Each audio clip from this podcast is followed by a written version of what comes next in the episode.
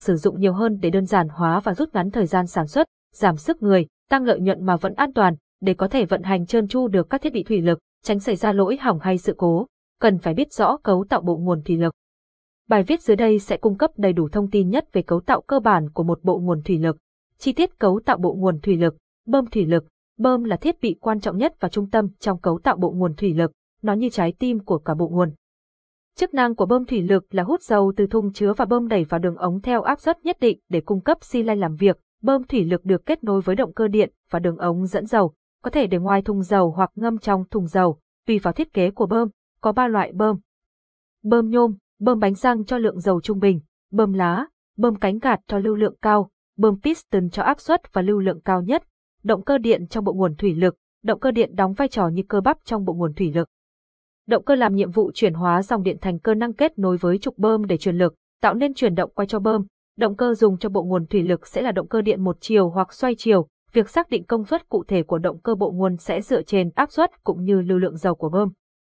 Hệ thống van trong cấu tạo bộ nguồn thủy lực để điều khiển dòng dầu, trong cấu tạo bộ nguồn thủy lực không thể thiếu hệ thống van bao gồm van phân khối gạt tay một cần hoặc nhiều cần, van điện một đầu hoặc hai đầu có nhiệm vụ đóng mở và phân phối dòng dầu đến xi lanh. Van một chiều được lắp nối tiếp với bơm thủy lực để cho phép dòng dầu đi theo một chiều duy nhất, ngăn dầu chảy ngược về bơm gây hư hỏng. Van an toàn đảm nhiệm vai trò đảm bảo cho áp suất của bộ nguồn thủy lực luôn giữ ở mức an toàn.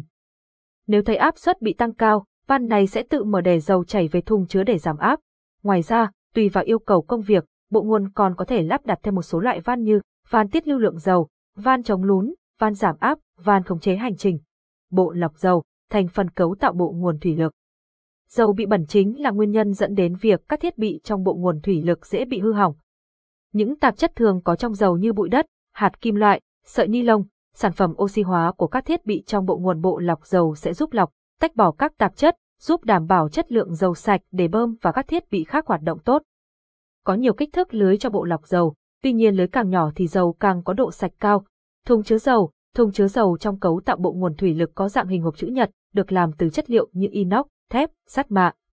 Thùng dầu ngoài nhiệm vụ chứa dầu cung cấp cho bộ nguồn, thì còn là nơi để tản nhiệt dầu, chân đế để gá motor, bơm, van một cách gọn gàng và khoa học. Thùng chứa dầu có nhiều dung tích từ 30 đến 200 lít, hệ thống làm mát, có hai thiết bị làm mát cho bộ nguồn thủy lực.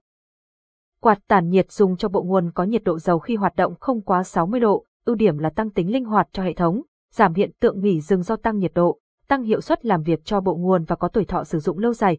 Bộ làm mát bằng nước o.